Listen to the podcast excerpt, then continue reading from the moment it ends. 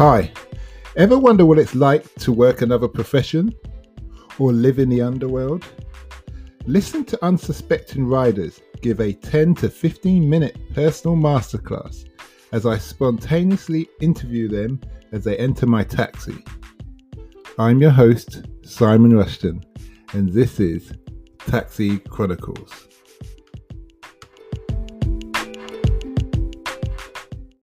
Morning, morning, morning. Yes, we're back with another episode, another story. Today we have a guy all the way from Italy, Naples, and he's our entrepreneur. He's doing many, many things. And guess what, ladies? He's single. so he's going to tell us all about his startup business and um, how he's um, come to London and what he does. And uh, we just take it from there. So nice to have you here today. My pleasure, really a pleasure to be here today with you. Okay, so tell us, how, tell us a bit about yourself first. Um, you, you're living in London, or you're here part time? What's the, what's the deal? Uh, absolutely. So uh, I came to London back in um, 2017, about three years ago now, and really to, basically to work at um, a startup in the education space. Uh, we were building one of the biggest education platforms uh, in the world and um, and then then I decided to uh, become an entrepreneur. Um, Tell us what that platform's called. Uh, CFT. CFT. And um, and basically now I launched Supercharger Ventures, which is an accelerator for uh, education technology startups.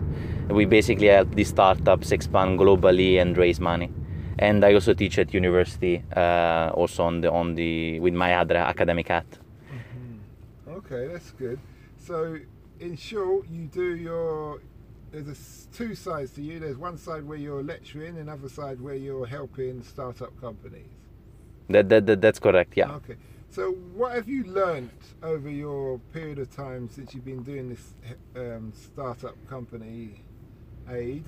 What have you learned that you feel that you wish you should have known at the start? Oh, well, that, that that's really that's really a great question. So, uh, I, I'm not um, I'm not a first time founder now, so of course this really helps a bit with my second startup.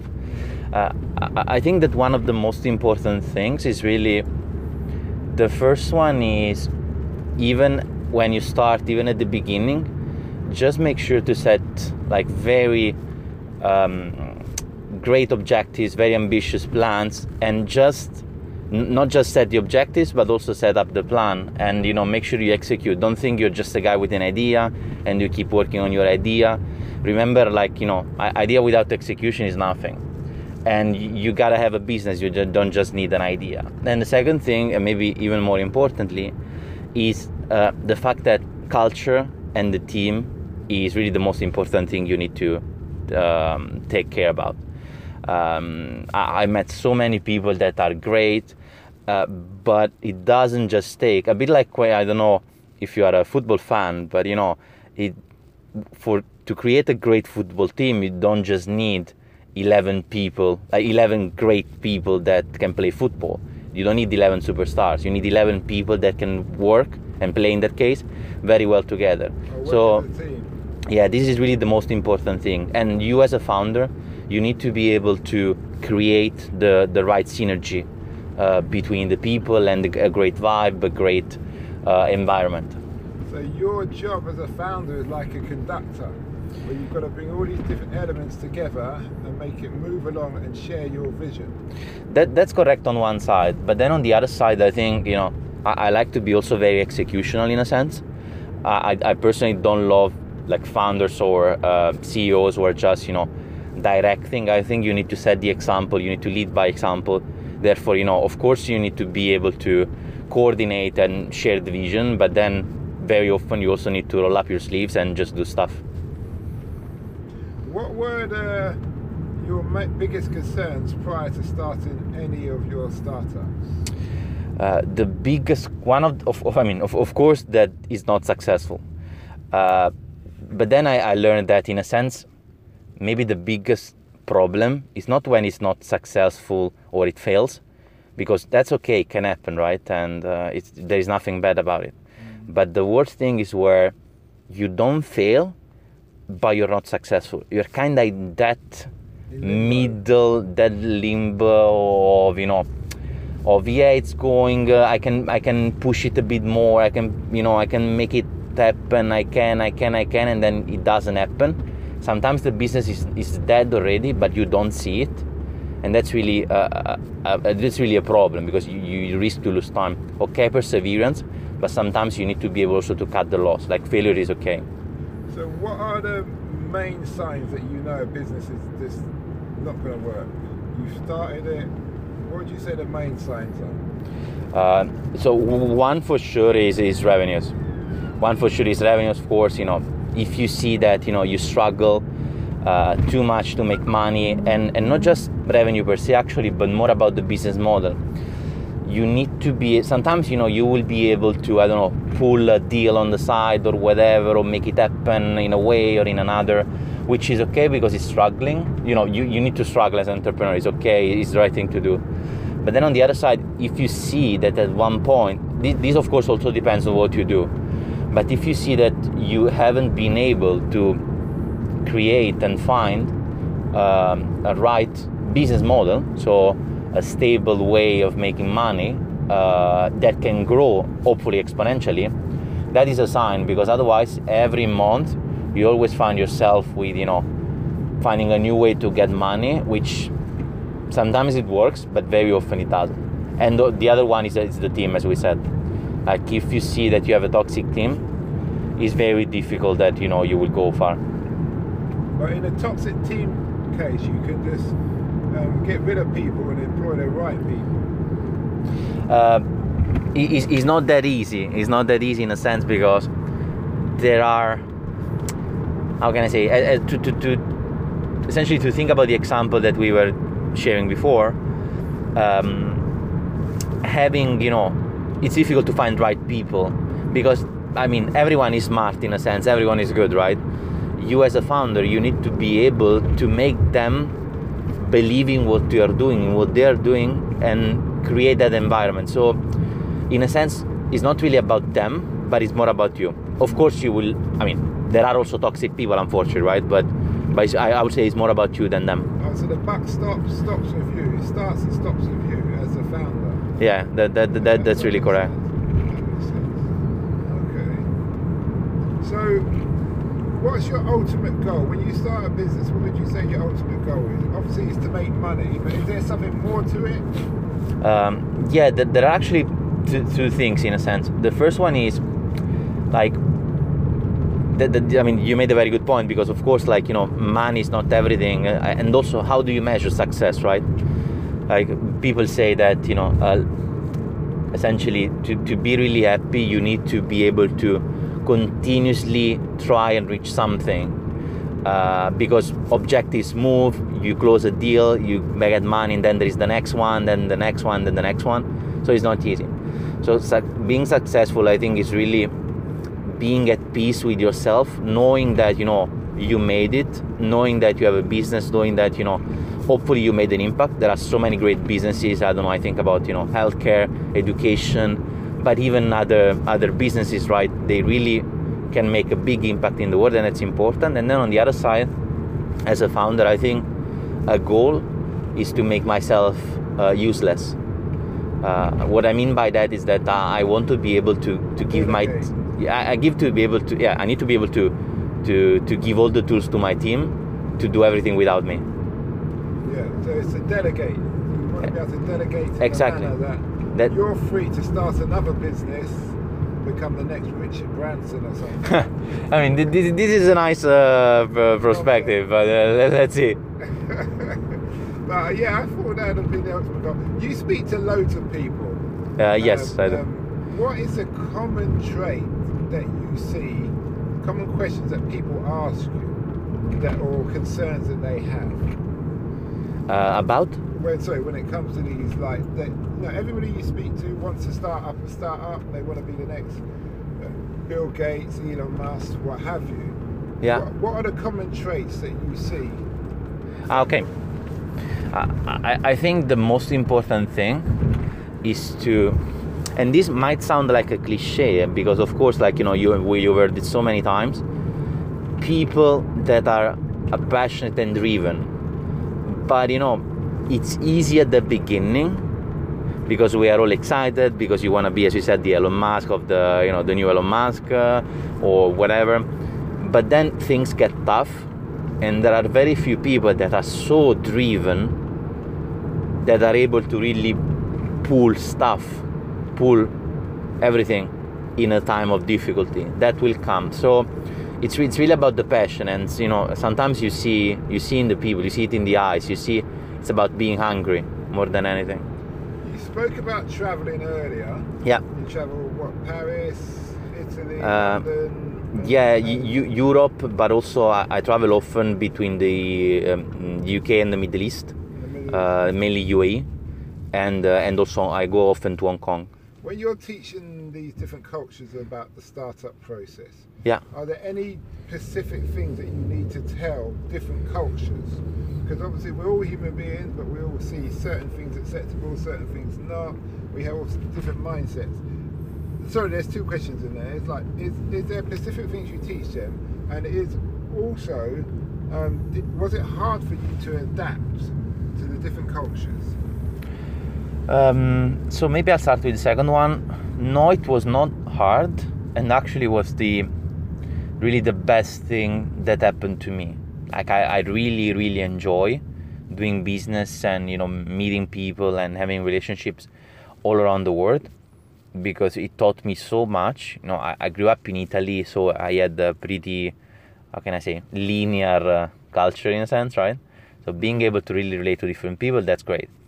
And of course, when you teach everything, when you do business, maybe the biggest mistake I've seen that entrepreneurs made is that they just copy, for example, the American model or a business that they've seen in America, which which which is okay, but then they put it I don't know in in Dubai or in Hong Kong or wherever, identical without thinking about you know, the difference Cultural differences. exactly cultural and um, economic difference how people do business so it's really it's really it's really related and it's the most important thing you need to start from the culture and from the local traits and then understand how you can bring the global best practice let's say so that's absolutely the most important thing So when you're, you said you need to start from the culture.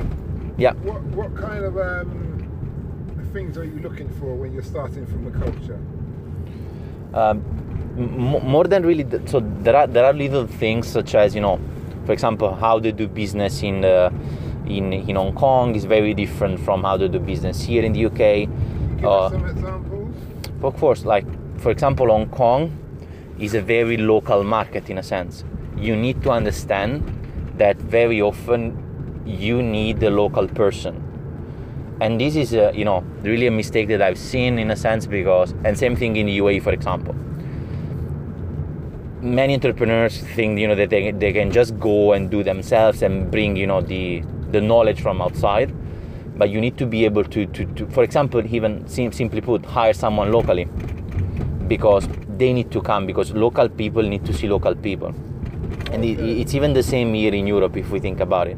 Maybe not really in the uk but if i think about italy you know having someone local it helps like it's it's this is something super simple So that's like your brand manager. yeah but you'd be surprised how many people you know don't get this and think that they can just go and you know dominate foreign markets without local uh, um that local um, how can i say addition Yeah. So if they have a local face, people feel comfortable that it's part of who we are, and then that's how you move forward. as simple as it sounds absolutely yes Yeah. I see what you mean. It, it's funny though because I've I've lived in Africa hmm as a continent and I've been through quite a few countries, not all, um, and I've been into some supermarkets yeah where everything a brand will advertise everything that all the people who are in the advert are more or less white. yeah But then when you look around, everybody is really black. I mean, really True. dark. But they don't see an issue in it. They see that that's it's more authentic or they want it more, which is a strange way. Yeah. It's kind of totally opposite to what you see. Um, obviously, what you're talking about, Dubai and um, the Far East. It, it, it's true. I mean, that, that that's that's a very good point you're making because, of course, and this is especially true in uh, retail businesses, right? Sometimes, of course, like you know, a brand strategy is also the one that they want to be associated with. I don't know, simply put, US, right? So myself in Italy or someone in uh, in Kenya, you know, we buy that product because we somehow you know want to be associated with that. We want to feel uh, in Los Angeles. We want to feel in New York, right? And simply with that simple purchase. Uh, so this is really emotional. Then of course, we in my case I was more referring to reality of you know business to business type of type of deals. Uh, so more than uh, than type of you know business to consumer. So which which is the case of retail, right? Okay. Okay. Um, would you encourage younger people to be entrepreneurs? I know you teach it. Yeah. Encourage it because not not. Would you say everybody can do it? It's something, or some people just have to accept they're going to be run of the mill doing factory jobs kind of thing. So, yes, everyone can do it, but not everyone should do it. What I, I think something important to remember is that it's it's it's okay not to, you know, wanting to be the next Elon Musk, because if, if you if you look at you know historically, um, in the very very like if you think about 50 60 years ago like Europe was really a land of entrepreneurs, industrial entrepreneurs, manufacturing, people from manufacturing, right? So they really made the fortune of Europe. If I think about the case of Italy, right, this is absolutely the case. Um, and then essentially from US, there was this idea that you needed to work in, in a big company. So it kind of shifted. Young people wanted to go into bigger companies because you know it was easier. Because of course the economy was going great, so you know was was easy to get into big companies. Was was was fashionable, and then essentially then the opposite message came, which is you know Silicon Valley. So everyone wants to be the Elon Musk. Being in a big company is boring, and so now there is a bit of a different message. But I guess that no message is right it just it depends on what you want to do. Just go for it. Want to be an entrepreneur? Want to be the Elon Musk? Go. You can do it. Absolutely. It's tough, especially these days. You know, with uh, with this economic crisis. Of course, from crisis, great opportunities, but at the same time, it's it's ten or hundred times more difficult. So, yes, you can do it, but not everyone should do it. What does the future hold for yourself? Uh, so, I mean, great, great question. I, I, I, wish I knew. So today, I hope I can take my flight first of all. So, and uh, then. Sorry, just to let you know, he's flying on Christmas Day. That's how bad this COVID situation has got. exactly, exactly. And um, so I, am actually moving to Hong Kong in January. Okay. Yeah. So I'll. I mean, I'll always be traveling. I mean, now it sounds funny that I say I'll always be traveling because you know in COVID times, but I'll always be traveling uh, between UK, Middle East, and Hong Kong, but I will be more in Hong Kong than uh, uh, than than in the UK. So so for sure that that's a bit of a difference. So I hope I expand more my business in in Asia, and also I, am I'm, I'm actually starting a PhD in in Hong Kong as well. So just because you know I don't have enough things to do. What's your PhD? Uh, it's in uh, monetary policy. Monetary quality. Mo- monetary policy. Okay. So like central bank, this kind of stuff. Okay, that's good. That's good. Alright. Last but not least, it's been really interesting talking to you. What's the impact you want to have on the world? Oh, wow. So, what I really, what I'm really passionate about, and what I really want to have an impact is, like, really to help young people find their their, their career, find their their goals, help them really think about their future. When I was, I mean, I, I come from a, a good family. Like you know, I didn't have I, could go to school, I could go to university. Like my fa- my parents always supported me, but I knew nothing, and I've been good and also lucky because it doesn't matter how good you are, it matters how much you know, and sometimes it's really simple. So, as much as I can share with young people, as much as I can give information, as much as I give back, as much as I can mentor with simple things, with only a, maybe a 30 minute chat, sometimes you can change the life of a young student. This is something I can do, and this is something I really want to do as much as I can. Okay. Well, that's good. It's been great having you My pleasure. What is it interview. Thank you very much. yeah. All right then. I hope you liked that episode. Don't forget to like, share, and subscribe.